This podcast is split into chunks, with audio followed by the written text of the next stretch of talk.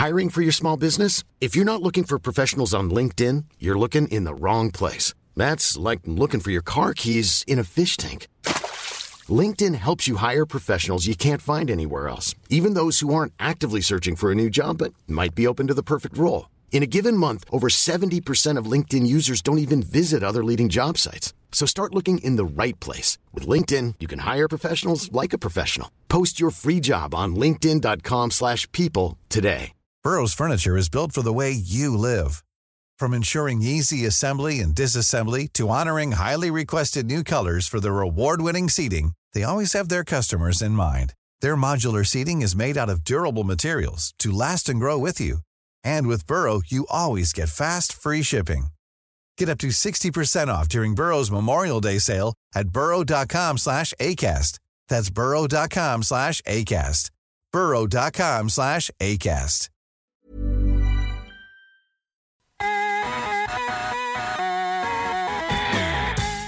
Now you're very welcome along to the Huddle Breakdown. and Enda Call here with you as we look back on Celtic's 4-0 win against Aberdeen at the weekend. I'm doing that in the company of my two co-hosts, and that is Joko James and Alan Morrison, aka Celtic by Numbers. Guys, you're very welcome along, and welcome to everybody who's watching on YouTube as well.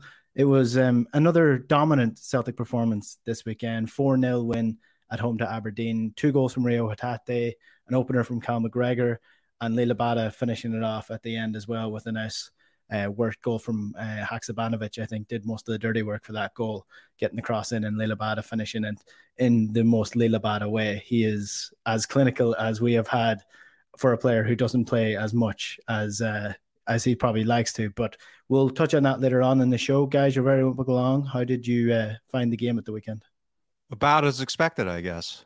They they um Aberdeen have a very specific way of being awful this year this season. Uh, I mean, for for the team with you know right around the third highest amount of resources in the league, push or minus, you know plus or minus with Hearts, um, they're conceding almost three goals per game in their away matches this season, and they have the worst defensive record uh, from an uh, an xG perspective in the league. So that's why coming into the game is, you know, again with the setup of having uh, as I mentioned last week, the the the response to Goodwin's tactics at home and you know at Pittodrie for them um, that they were going to come out, and they sure as heck came out. Uh, to put that into perspective, they they had. Uh, I wrote this down because it was really interesting to me. Anyway, you have to be again total total loser like I am, but um, in that prior game, they pressured us 120 times. So that's kind of, you know, they sat back more and they weren't as forward uh, uh, defensively in, in, aggression. They tried to pressure us 192 times in this game. Uh, they recovered the ball 13 times out of 120 in that December game. And for those extra 72 pressures, they came up with one more ball recovery. So talk about just tremendous payoff for all of that extra pressure. And they had, they had more than double the counter pressures for one more recovery from counter pressing. Um, mm-hmm. So yeah, it was it was a uh, relatively easy game. In, in yeah, well, regards. for for some perspective going into this game, I know like Aberdeen on paper, you never want to rule out a tricky game against them. But going into this game, they were off the back of a 5 0 loss to Hearts, a 1 0 loss to Darvel in the Scottish Cup, 6 0 loss to, to Hibs, 3 1 loss to St. Mirren. They beat Motherwell last week. But I mean, this is a Aberdeen side, Alan, that they're, they're just way, way off where they were maybe two to three seasons ago. They're not the third or fourth best team in the league at the minute, they're more likely going to end up around seven or eighth, where they probably deserve to based on their form this season. Yeah, I didn't really know what to expect because you know they've got virtually a new defense. Uh, Pollock, McDonald, McKenzie, um, completely three players that weren't you know in their defense at the beginning of the season. Um, Ramadani seems to have done quite well for them, and, and Clarkson had. They brought Shinnie back, but as we saw I mean, he could barely run. I mean, it was quite, you know, to see him sort of um, hurtling across the pitch there. He looked like he'd got the same sort of um, hip flexibilities I've got. So uh, that was quite entertaining. Um, and Jonny Hayes is still their speed monster at the age of whatever, whatever old, ever old Jonny Hayes is now. But yeah, they, I mean, they went for the sort of tried and trusted sort of three five or five three two that seems to be the default setting now. But as we've seen, you know, and thank goodness for that, because every week it gives us something different to say. There's, there's a slightly different flavour of it. Um, I mean, it's interesting that somebody's counted how many pressures that they thought they made, because I didn't think they made any. so where they got 192 from, I have no idea. Um, I think maybe we were just toying with them in the sense that you let them get a little bit close to the ball before knocking it off, and does that count as a pressure? I don't know it, it, they certainly weren't putting a lot into it in that sense. Um, yeah, it, it, was they were desperately poor, and and again the other sort of theme that we kind of talked about last week, which is in a game like this, Celtic get two goals up early, and then you know you're not then racking up shots at goal. You're not racking up huge XG. You look at it at the end of the game, you think 1.5 XG, Celtic won 4 0. They must have got lucky. You know, it doesn't tell you anything about the game. And that's why a good a good example, kids, of why single game XG is a little bit, can be very, very misleading. But um, so, yeah, it's another one of those where Celtic were never under any sort of jeopardy until until Joe Hart decided that he was bored in the second half and thought he'd liven things up a little bit. But apart from that, yeah, they were they were uh, they were pretty dreadful. Um, you yeah. know, uh, and I think James has covered quite well some of the stats from them. Um, I think there's probably more. Uh, I think they probably rank bottom of a huge number of stats in terms of the opposition that we've played, even in the, even in Scotland this season, frankly. So yeah, de- des- desperate stuff for them. I don't know that Barry Robson's going to be doing himself any favours in terms of improving them in the short term. So it'll um, be interesting to see where they go next. Yeah, I uh, we want to talk about Celtic as well, but we'll touch on this comment from Ian Fleming. Thanks very much for the super like as well. He says, "What do you guys make of the rumors uh, from Australia saying Ange will leave at the end of the season?" So this is a story that came in from Andy Marr, who is a veteran journalist in Australia, saying that uh, Ange Postecoglou has decided to leave Celtic at the end of the season. Now, I did some digging on this based on what other people in Australia are saying, and other people in Australia are saying that this guy haven't hasn't got a, a notion what he's talking about, and has no well placed sources within Celtic or within Ange Postecoglou circles. So, I think um, I'm not I'm not going to rule out that Ange will lose or, or leave Celtic at the end of the season. I think that is probably a realistic possibility that he might if there's some uh, smart and forward thinking clubs within the Premier League. I think. Uh, he would be my number one target, but as for concrete links, I don't think uh, there this guy has any at the minute. So I don't think there's anything in his story, but I definitely wouldn't rule it out uh, going forward. But uh, we'll we'll stick with this game then. It was a fairly straightforward win for Celtic, as we've said. But the starting lineup is such an interesting development development in Celtic season because it's been changing so much. But we're starting to see some regularity now as we build towards really important games, especially a League Cup final which I always think the team before the final is a very interesting one because you're probably looking at 90 95% of your starters in the game before are probably going to start in the final as well depending on the the length of time you have in between it. In this case you've got a week so i'm, I'm going to say that most of the team will be starting against rangers this weekend they started against aberdeen at the weekend um o started up front for the injured um, Kyogo, but Kyogo was you know nearly fit. So, what did we make of his performance as he beds himself into the team? Now, one thing that I find interesting is that O is being trusted already to start in the team versus the like uh, Kobayashi and Iwata who are still coming off the bench and aren't really being trusted to be thrust in as a, a, main starter. Is this something that you see as necessity, James, or is this something you see as trust? I don't know. That's a good question. I don't. I don't have a strong feeling on that. How's that for an entertaining answer? Insightful. Um, okay, we'll move on. Yeah. No. It, it the um, I, I he, he was okay. He wasn't involved that much, which again is not that unusual. Um, you know, he, he, he, he, it's such a limited amount of, of time that he's had so far, as we always try to do, reserve judgment. Um, I think he's been fine. I, I, I wouldn't personally want him starting this weekend if something were to happen. You know, if if Kyogo has a setback or something, but um, you know, I, I I think it's just too early to tell. Same for you, Alan, or do you have a different opinion on it? Yeah, was, as, as I said last week, I didn't think he would start. So happy to have got that wrong. It was great to see him get a start and uh, you know get seventy odd minutes.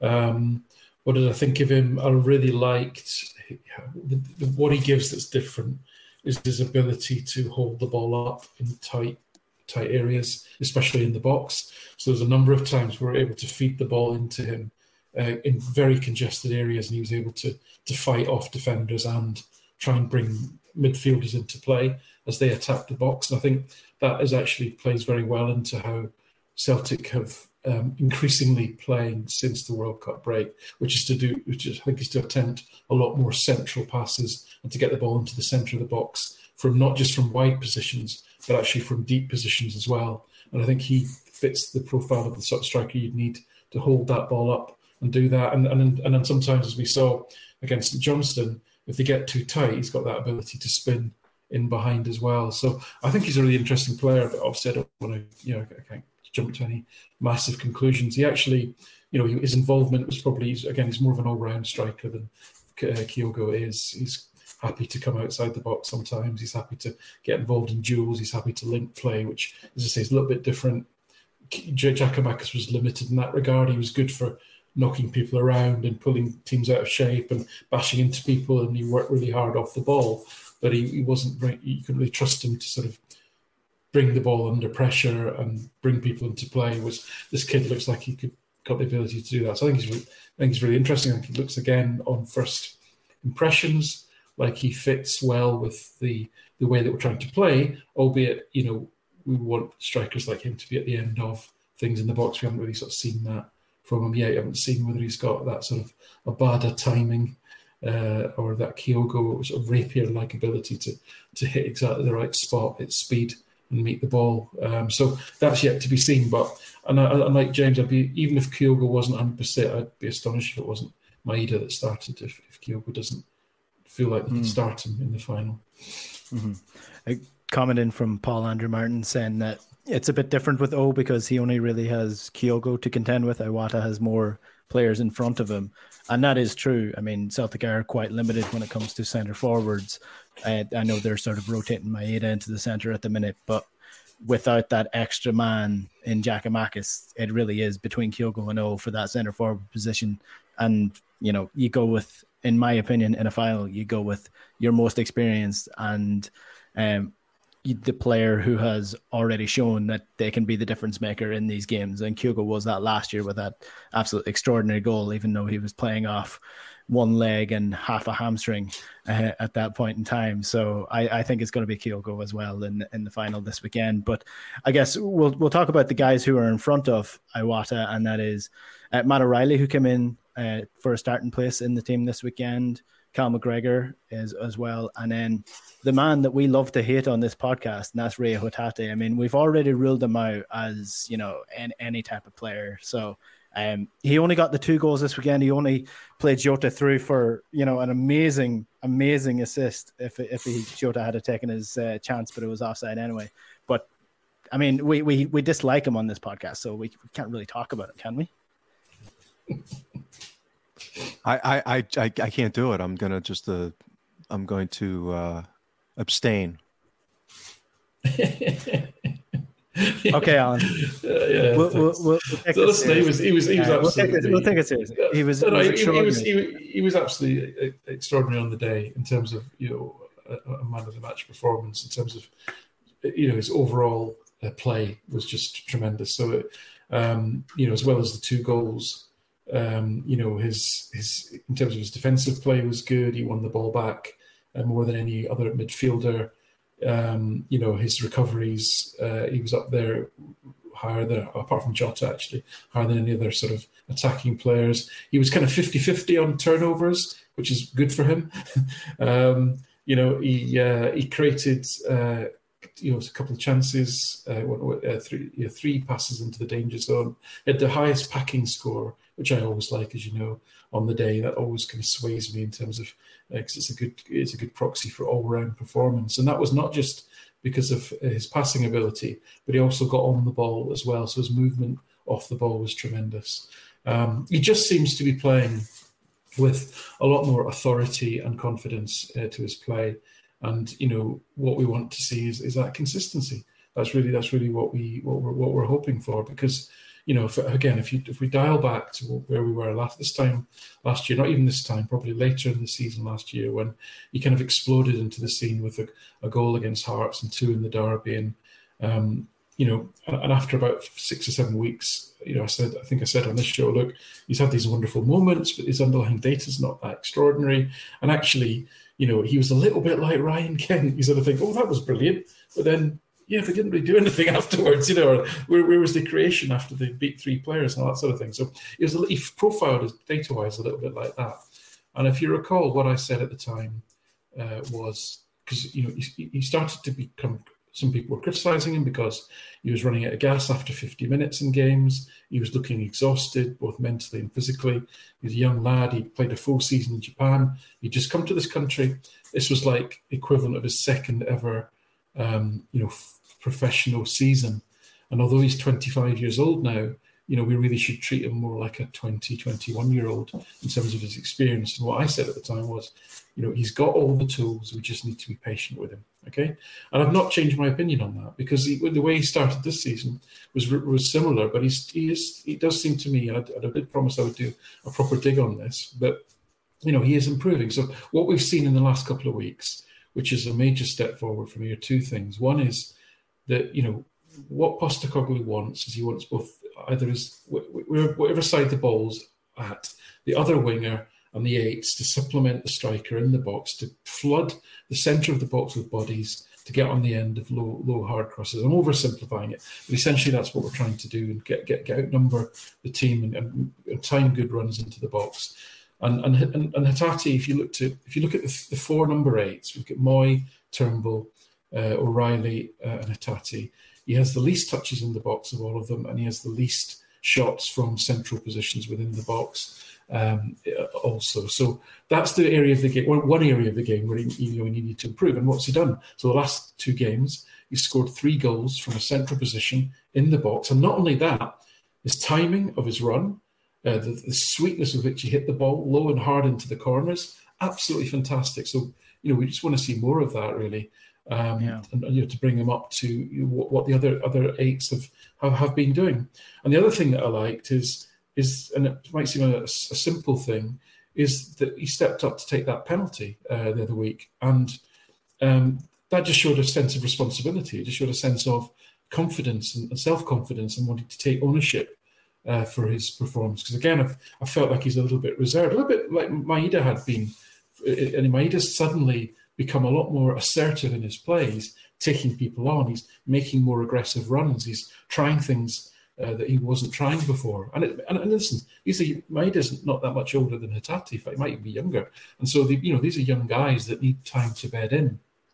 So there's some really encouraging signs from Hatate. I mean, I could go through, um, I could go through all the stats that you could, you could dare to throw at me and, and rank Turnbull, Mooy, O'Riley, and Hatate, and it would disappoint so many people that Hatate would be third or fourth in, in all of these things. And you can shake your fist at the data cloud and see how much to get a cloud cloud computing joke into, into the show. I knew I would one day. You can shake your fist at the cloud if you want, but and, and, I'm sorry about that, but it's but it's not just me. Let's look at StatsBomb. Okay, so StatsBomb, James tells us every week, StatsBomb have got the most sophisticated models, uh, you know, of, of any stats company out there, and they've got these on ball, on OBV, on ball value metrics, and if you look at those, um, you know, every mid, every Celtic midfielder would, would be higher on his overall OBV than, than Hatate. Uh, which you know I, am not I'm not particularly a great fan of these OBV metrics only because I think if you're going to have these aggregated metrics that claim to sort of describe a player in, in, their entirety, they're trying to be everything, a magic bullet almost. You should explain them a lot better than what they have done, and so it's a little bit of a black box to me. um, and and you know, so take that with a pinch of salt, perhaps. But what we want to see, what I want to see, always with young players is, you know, have they got a good attitude? And, and Postecoglou's spoken about his thirst to learn, to get better, and we can see that. And is he improving? And I think he is. And that's I think that's all you know all we can ask. And as I say, we've seen some really encouraging signs. And that performance on Saturday was absolutely fantastic. And that's what we want to see more of, basically. Yeah, big time. And um, I, I think he was described as a utility player when he first signed for Celtic, and I think we are, we are actually quite. If, if I were to describe Hatate, it would be a really beautiful utility player because he's got a long range of passing. He likes to dribble with the ball. He likes to take chances with his passing. He can score a goal the odd time. He can cross the ball. Like he he's not really a master at any of the skills of a midfield player like Cal McGregor is of controlling the pace of a game or David Turnbull long range shooting or Aaron Mooy at uh, you know just playing the simple pass. I think Hatate is somebody who tries a bit of everything and has been successful with a lot of it. He also has a little move now. He did it twice. Um, during this game, and both of them led the goals. It's a little shift of his body weight to the left hand side before pulling the ball across, leaving his man for dead, sending him the wrong way, and then bringing the ball forward. He did it in the box before he scored the first goal, and he also did it in the uh, for the second goal when he took on like two players, then nutmegged one. The ball didn't come off, but he still continued on his run. That that ended up with the ball coming out the, in the inside the box, and then he went in to finish it. So he's trying things, and that's again that was my original argument with all of this is that, and it's one of the, in my opinion, the downfalls of the uh, the statisization. If that's not a word, I don't care. I'm going to use it anyway. Uh, it's one of the downfalls of stats in football is that the the fantasy football element has crept into games, and I'm not saying that's what you guys do because it's not. It's underlying data that you guys you guys look at, but you cannot define, in my opinion, a player like Hatate based only on his stats alone because he's going to be lower in his packing score. He's going to be lower in the amount of completed passes because he's trying a lot more. And I think that's where it comes in between having analytics and analyzing that data that you're you're looking at. So, um, yeah, I think the Hatate, I think he's probably going to be the player of the year by the end of the season if he continues on this form. Um, but we did see how he burned out at the end of last season. So I think it's really just about continuing within him, himself and continuing to improve and trying to build on the momentum that he has at the minute and bringing that into a big game like the weekend. It's all well and good having this form for three to four weeks coming up to a League Cup final if you completely capitulate when it comes to the final, then you know I'm not saying it was a waste, but it also you need to you need to be able to step up when it comes to it. So um, that's where I stand on Hatate James. I'm not sure if you want to add anything more before we move on. Yeah, I mean, what what I've said is uh, largely pertains to our midfield players playing this system at a European level. And, and, I don't mean that in the sense of, you know, last 16 Champions League, but basically to be a late threat in the Europa League. You know, that's kind of the the benchmark that I've uh, personally set as where I'd like Celtic to get to um, on a consistent basis. And um, that means to me that players like Hatate should be posting this kind of dominant performance on, on a, a level of regularity domestically um, that is not infrequent. They should be looking like the best player in the league on on on the best team, um, and that's what he looked like this past weekend. Um, but it was also against, as we've already covered, a team that is in complete mess when it comes to defending uh, in horrible transition. Um, so they made that relatively easy. So I want to see this happen more against better competition.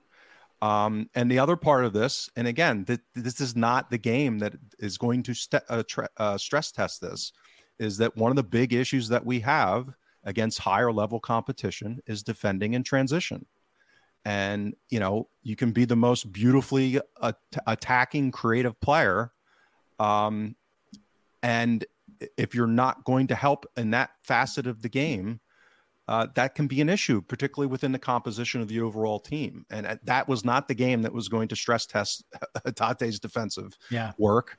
And again, if you benchmark these things through time, um, you know that that's the part of this discussion that has not been really discussed all that much at all because it's so infrequent domestically. We are so dominant right now against the vast majority of teams domestically.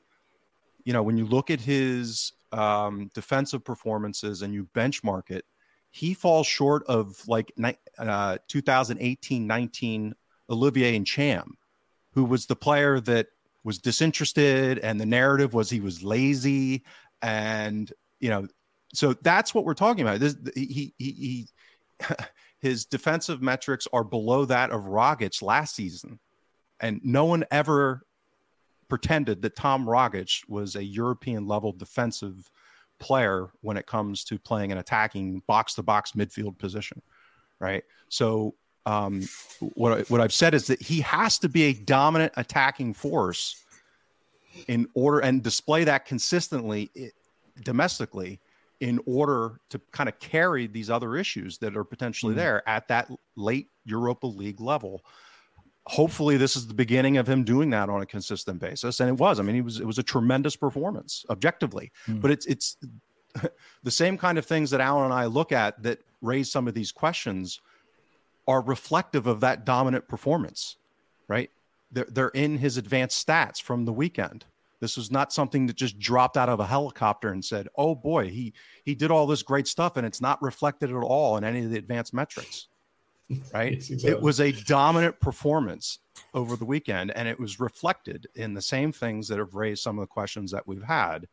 And again, on the on the pressing side, on the defensive work side, the, the, the transition side, we'll find out more this weekend because we're going to be facing an opponent that, you know, at least in theory, can present more of a challenge than that, you know, abomination of a, an Aberdeen performance. Um, just so I just to add to that, right? You know, even Aberdeen, as poor as they were, almost wholly in the game when the few occasions when they had the ball, attacked down. Selling a little or a lot? Shopify helps you do your thing however you cha-ching. Shopify is the global commerce platform that helps you sell at every stage of your business. From the launch your online shop stage to the first real life store stage, all the way to the did we just hit a million orders stage. Shopify is there to help you grow. Shopify helps you turn browsers into buyers with the internet's best converting checkout. 36% better on average compared to other leading commerce platforms because businesses that grow grow with Shopify. Get a $1 per month trial period at Shopify.com slash work. Shopify.com slash work. I'm Sandra, and I'm just the professional your small business was looking for, but you didn't hire me because you didn't use LinkedIn Jobs. LinkedIn has professionals you can't find anywhere else, including those who aren't actively looking for a new job but might be open to the perfect role, like me. In a given month, over 70% of LinkedIn users don't visit other leading job sites. So if you're not looking on LinkedIn, you'll miss out on great candidates like Sandra. Start hiring professionals like a professional. Post your free job on linkedin.com/people today. Planning for your next trip? Elevate your travel style with Quince. Quince has all the jet-setting essentials you'll want for your next getaway, like European linen, premium luggage options, buttery soft Italian leather bags, and so much more. And it's all priced at 50 to 80% less than similar brands. Plus, Quince only works with factories that use safe and ethical manufacturing practices. Pack your bags with high-quality essentials you'll be wearing for vacations to come with Quince. Go to quince.com slash trip for free shipping and 365-day returns.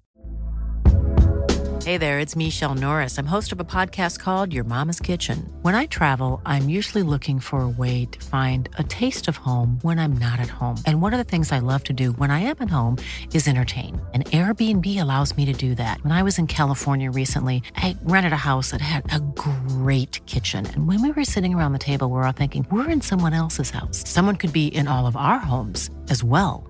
If you have a home, but you're not always at home, you have an Airbnb. Your home might be worth more than you think. Find out how much at airbnb.com/slash host. They're right, Celtics left. Okay, almost wholly. and they and they and they bunched on that side uh, to try and get overloads on that side. And, and every single team that Celtic play try and attack Celtic down Celtic's left hand side, and there's a reason for that. There's many reasons for that. Okay, it's because you've got three players in there: Starfelt, Taylor, and Hatate, who are the three most likely players to give the ball away. You've got Starfelt, who's the most likely to lose a heading duel, and obviously Taylor's not particularly tall either, right? So teams attack that part of Celtic. They do it every single game, and that's objectively true, and, and that's and there's a reason why they do it. And and we wouldn't be, you know, we wouldn't be doing our jobs as it were if we weren't pointing these things out. Mm-hmm just to wrap up this Hatate chat, Paul Diet says in the comments that Hatate will be Ange's first signing when he becomes Chelsea manager in the summer. So um, we'll wait and see if that happens. Hopefully, that's not going to be the case. I would hate to lose uh, one, never mind both at the same time. But um, and just to wrap up my, I guess, my general thoughts on it, because I see quite a few people are making the sort of Lubo McStay Rogic comparison in the comments. I'm not quite I, I didn't have the you know the um, privilege to watch McStay properly in his heyday, so I'm not going to comment on him. I did likely I got the tail end of Lubo as well, uh, but I definitely got Rogic. I've said on this pod, podcast numerous times that Rogic was my favorite player. I'm not saying that Hatate is a similar player, but what I'm saying is sometimes you have to facilitate these players um, into your team, be that defensively like Hatate, uh, be that accepting that you might give the ball away more often than not. Um, but I think these are the players that are going to make the difference in major games. And I guess that's what we're waiting on Hatate to do is be that difference maker in the, the games against Rangers and the games in the Europa League or Champions League or whatever. So hopefully we'll wait and see. And um, I really hope he continues his form into the game this weekend because if so, that Rangers midfield is not very athletic. So I would really like to see Hatate at his pomp uh, going at the the uh, Rangers defense. We are going to preview that game, by the way, later in the week. We're going to do a proper deep dive into it. So that's why we're kind of we're talking around it. We're not really talking specifically about the League Cup final this weekend. So um, I guess another topic talking point here, Alan, you wanted to mention was Iwata who came off the bench. I like this is another midfield player that we're not really sure what we're going to get out of him because he hasn't played a number of minutes to fully get a grasp of what he's going to be or who he's going to be or even where he's going to play on the pitch. So interested to see what you thought about him. Yeah, I mean he's, he's the fact that he got a substantial chunk of the game, 27 minutes I think it was, tells you that you know the manager's keen to get him involved. Um, and I saw quite a few bits of criticism in terms of, oh God, he just plays it safe all the time. And my goodness, he, he did play it safe. But again, you know, he's he, he, he, he's only played about I can't remember how many minutes has he played for the team, like something like seventy minutes, and in seventy minutes he's completed 120 passes. I mean, that's that's like Callum McGregor on steroids in terms of controlling the game. And he absolutely controlled a game where Celtic were 2 0 up and then 3 0 up and then 4 0 up. Uh, and, and, you know, again, you can foresee a scenario in a bigger game where something like that is going to be incredibly useful. Now, he didn't, he didn't, he didn't, there wasn't a lot of creative passing going there. There was a few sort of pack passes, but nothing too ostentatious. You know, if he was ever in any doubt, he tended to kind of come back and then play the ball back and safe and so forth. So can typically take all that on board. But I think the standout thing for me on the two times that I've seen him is the, the, the extent to which he's trying to dictate other players on the pitch. Now, I don't know how much English he's got. I don't know if he's got any English, to be honest. But you can see from his body language, his gesturing, the fact he's constantly talking to people, he's constantly pointing, um, that he's trying to sort of help the team and he's trying to take responsibility. Again, I use that word uh, trying to take responsibility, take ownership for, for his role on the pitch to try and sort of dictate the middle of that field. And that speaks to me about someone who's got, again, a huge amount of sort of self confidence to be able to come on to the team who's, who's you know, winning easily and winning easily every week, to come on and start telling people what to do, uh, I think is, is pretty neat. So, you know, so far it looks like he's got the composure and the skills to back it up. But as James says, in no way has that been stressed in any way, uh, really. So, uh, so, you know, it's very, very early days with him, but I do think it's interesting uh, the extent mm. to hmm. which he's trying to, you know, essentially showing you call it old, old-fashioned leadership skills if you want, but he's, he's got that sort of mental characteristics, which, um, again, I'm just sensing a slight stiffening of Celtic's m- mental resolve in terms of the personnel that have been brought in. I mean, Alistair Johnston is a is a pretty tough competitor. Um, Iwata looks like a tough competitor.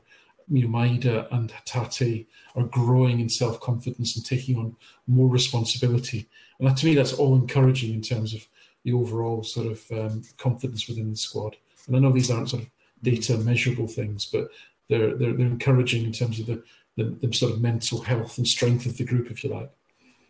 Yeah, I'd almost throw O into that as well. I think he's already shown he has a bit of uh, bite in him as well during yeah. his uh, brief uh, plays so far. Um, a lot of people in the comments pointing out that Hatate has already stepped up when he scored two goals in the uh, game against Rangers, his uh, debut. And I, I, I, you know, that's a fair point. It is a fair point. What I mean is more consistently. I, I don't mean a, a once-off game when nobody knew who he was. I mean now that people know who he was and are targeted him.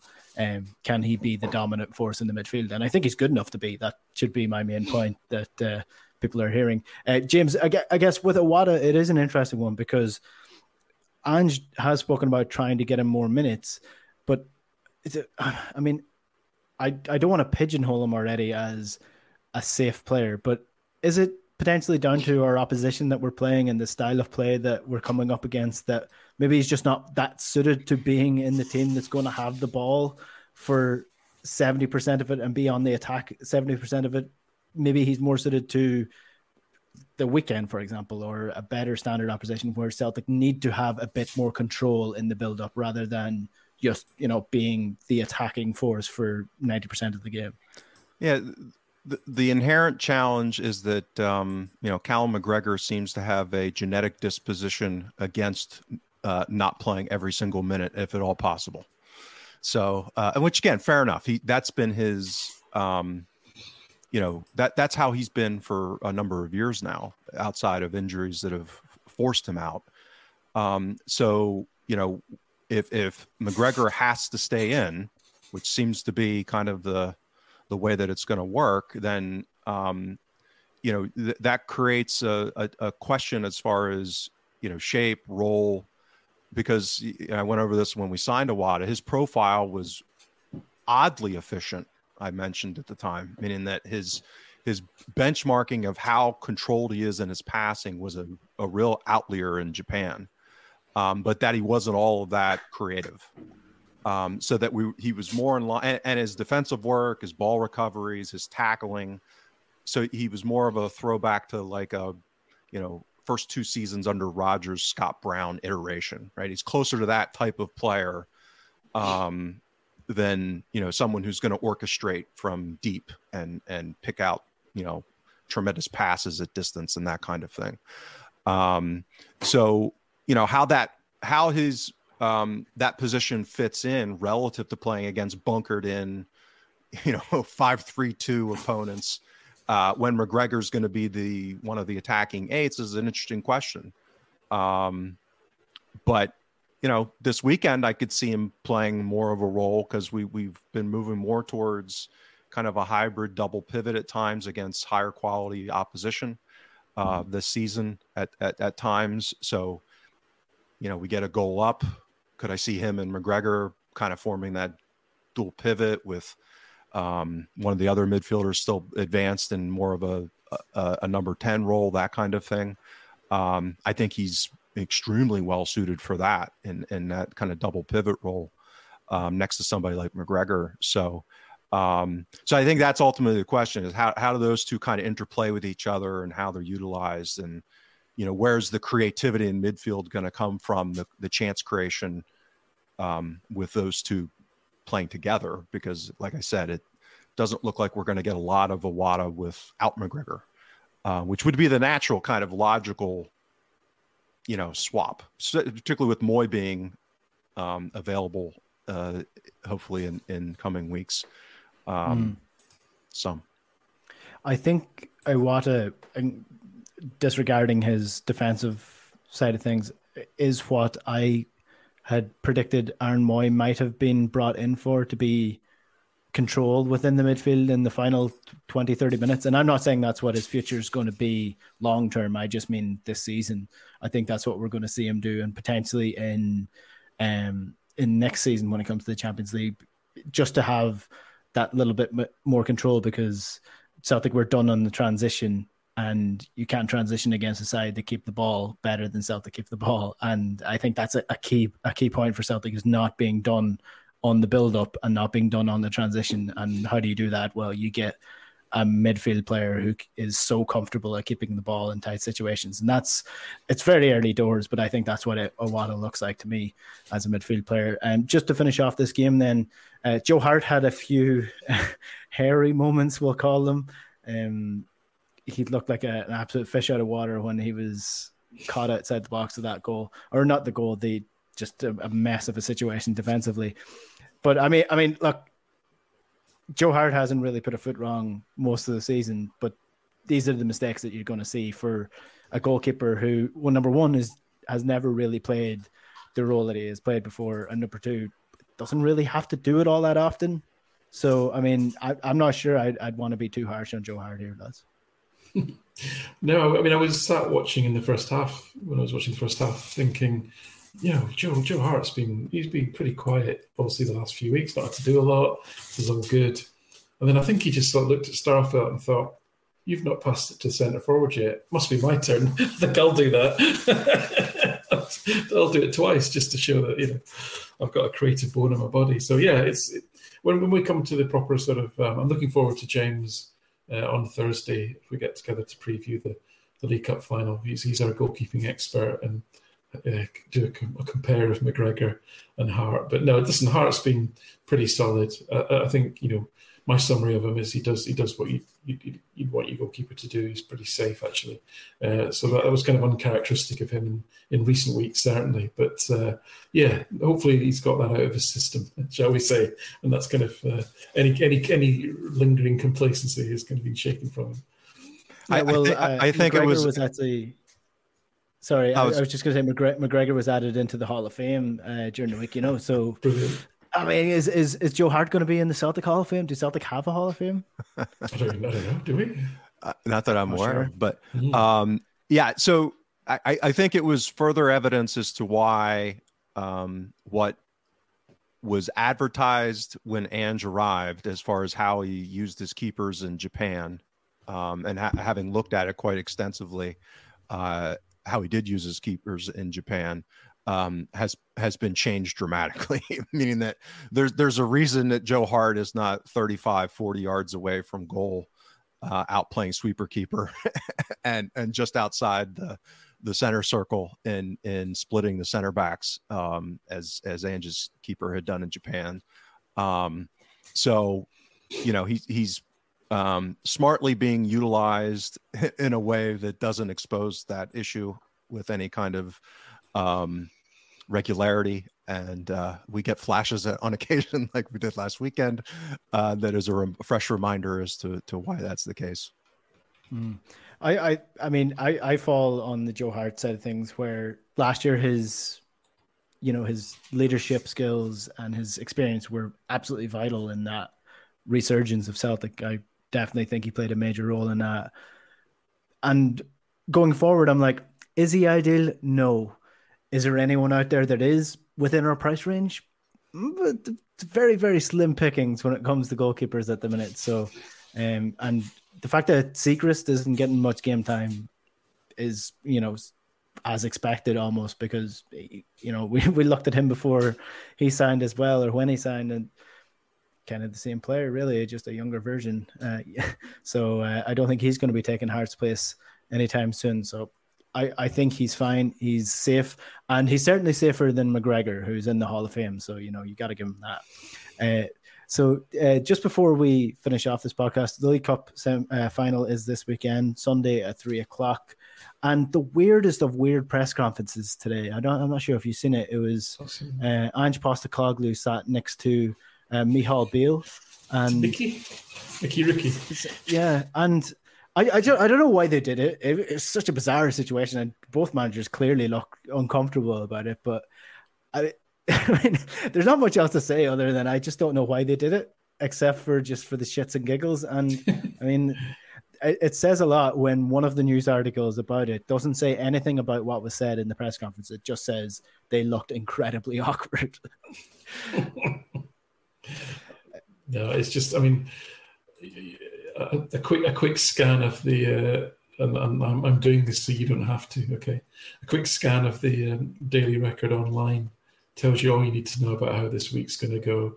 We've got stories about um, how Mickey Beale, you know, exudes calm, how Ange Postecoglou is going to be leaving for Leeds, how James Tavernier is going to be seizing the moment, how, you know, Rangers have trebled their uh, revenue in the last four years or whatever, or something like that. Um, and, and on, and how, how, how Carl Starfelt felt as owed money by Rubin Kazan. That's another bad gloomy story. How Malik Tillman is so much better than Bayern Munich thought. He's working. It's an absolute steal if if they can get him. And on and on and on and on it goes. So this is this is what we got another another five days of, of all this jollity to come. All, all well, very I, all very balanced, of course. Yeah, of course. Um, and to keep it balanced, we'll just finish off with a discussion point around the two managers because this is again new territory for a Rangers manager in a final against Celtic, against somebody who has Celtic in a position where they've been consistent across a long, a long uh, couple of months, and have sh- shown that they can win trophies. There's players amongst the Celtic team that have won trophies already, and that's going to give them confidence to go for for more. So, like, I know this is a once-off game, and they all change, but I, I still can't help but feel that Celtic are the overriding favourites for this game, and that's coming from a place of total neutrality, of course. Yeah, I mean, the, uh, from what I've seen, the the bookmaking odds reflect that. Um, the relative disparity in performance levels throughout the season. Um, I mentioned when Beale was hired that my expectation was you wouldn't get a material shift in their underlying performances, and you really haven't. They've had better results. They've been um, finishing a little bit better since his arrival. Um, maybe that's coaching, who knows? But um, at least you know if, if you want to be charitable, that that could be part of it. But um, yeah, I, th- this again, th- this is I, I, mentioned before we went live. Um, assuming that we play them in the the Scottish Cup at some point. Um, we have four games against them, um, and that's it basically for six months in a competitive game against a, you know, a, a, legitimate European level opponent. Um, until we get somewhere in August, you know, where the next game is probably against them before we get to the Champions League, hopefully again next season. Um, so that's four times basically to kind of test some of these things that we talk about incessantly on this show about stress testing some of these things. And um, so, yeah, it, the vast majority of, of indicators going into this sh- reflect that we really should be a strong favorite. Um, goalkeeper position being one of them, uh, and the way that the relative uh, p- uh, performance levels of the, the two most likely keepers have, have been. So, yeah, it, it's. Um, I, I just I I'm we'll talk about it more on Thursday, but I hate completely underestimating the opposition, um, particularly when, in the grand scheme of things, we're relatively close um, in in in resources. So, and and you know, squad talent to a to a large degree. And I say close, I mean uh, in the neighborhood. We're you know, it's it's not Man City versus uh, Nottingham Forest, that kind of dis, uh, disparity. So, um, yeah, I, I get analytically this is you know you get nervous just as a supporter and all that stuff in these weeks but just analytically i mean this is one of the four left that are like a big uh, measuring stick as far as um, moving forward and and you know how much better we can get until Ange inevitably leaves in Ju- in June apparently. Well, he's off to Chelsea. Hired a new manager today. That's right. Anything to add on before we finish up?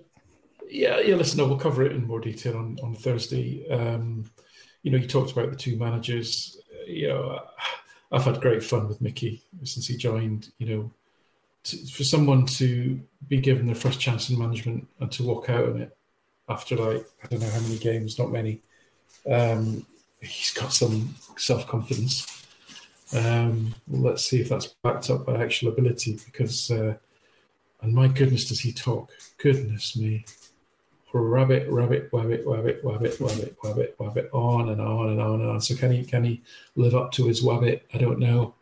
Uh, well, I guess again we'll see. Um, it's interesting. And you know, clearly had a lot of respect for Giovanni van Bronckhorst as, as a person, as a manager. I don't quite detect the same level of. and I, I, don't. I don't think. I think uh, Ange is a pretty good barometer of uh, people that you should should or shouldn't respect, in, in, in my view in terms of the actual football, um, I'm looking forward to James's. I think you, James, you're probably doing a bit more of a com- compare of Beale's, uh, Mickey Beale's time uh, versus Celtic's sort of form. Looking forward to, to that. Um, I mean, most of the models, most of the sort of expected points models, expected goals models, have Celtic about 15 points better over a season. So that's a pretty substantial uh, gap. But you know, we all know we all know there's the, the, the, the VAR factor, the Walsh factor, the Beaton factor, the, the variability factor. It's a cup tie. Things can things can happen. So yeah, we'll, we'll get more into it on Thursday. Mm-hmm. Um, Mickey Beale's replacement at QPR was actually sacked today, Critchley, after just um, I think it's less than 13 games, so didn't didn't go very well for him. So that's completely irrelevant to this game. I just thought the the people might want to know um, just how good a job Mickey Beale was doing. I keep that'll probably be spun into what a great job the previous, you know, just, just so people, yeah, just so people know yeah. what the what the headline at uh, on you know the you know the, the news headlines are going to be uh, tomorrow morning is th- this shows how good a manager Mickey Beale was because his replacement at QPR uh, was sacked after just 13 jobs. But um, look, we're going to preview this game in more depth on Thursday because it is uh, the first final of the season, and it's a huge one as well. So, uh, double pods this week on the Huddle Breakdown, and it'll be live here on YouTube. If you want to get that, you can subscribe to the channel below and hit the like button as well. If you're commented, hit the like button as well because it all helps the algorithm for more people to see the show. And if you want to get it after the fact, it's available on podcast on Spotify or iTunes. And if you want to help us out on iTunes as well, leave us a review, uh, whether it's good or bad give us abuse or absolutely call us the most beautiful souls in the world if you want. But either way, just leave a review on iTunes if that's where you listen, and that'll help us boost on the algorithm as well. Alan James, thanks very much, and we'll see you on Thursday. Time to play the game.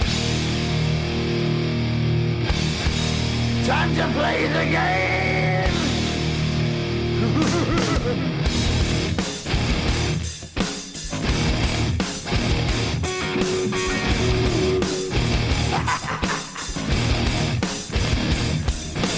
all about the game and how you play it. All about control. And if you can take it, all about your debt. And if you can pay it, it's all about pain. And who's gonna make it? I am the game. You don't wanna play me. I am control. No way you can shake me. I am heavy debt. No way you can pay me. I am the pain, and I know you can't take me. Look over your shoulder, ready to run like a Cleveland bitch from a smoking gun. I am the game, and I may lose. So move on out. You can die like a fool. Trying to figure out what my move's gonna be. Come on over, sucker. Why don't you ask me? Don't you forget there's a price you can pay. Cause I am the game and I want to play.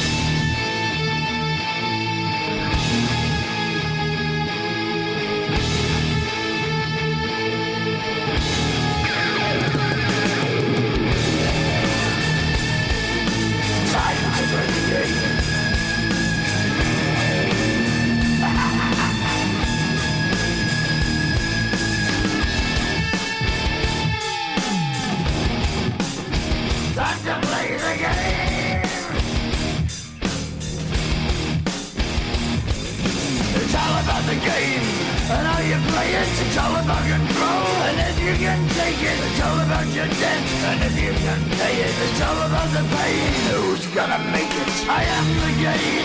wanna play me. I am control It's no way you can shake me. I am your dead and no you can't pay me. I am your player and I know you can't take me.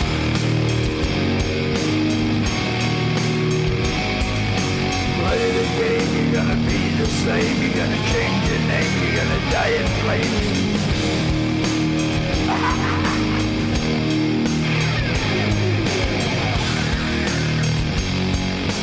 Time to play the game Time to play the game.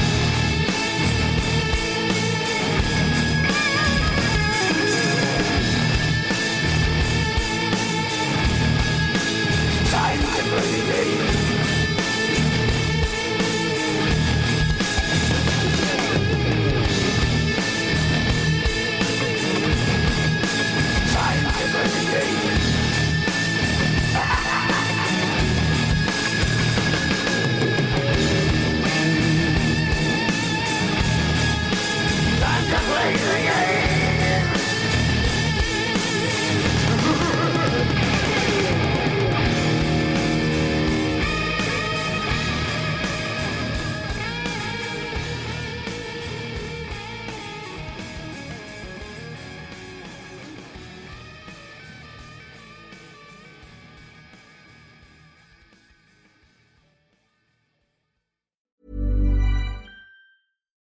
Hi, I'm Daniel, founder of Pretty Litter. Cats and cat owners deserve better than any old fashioned litter. That's why I teamed up with scientists and veterinarians to create Pretty Litter.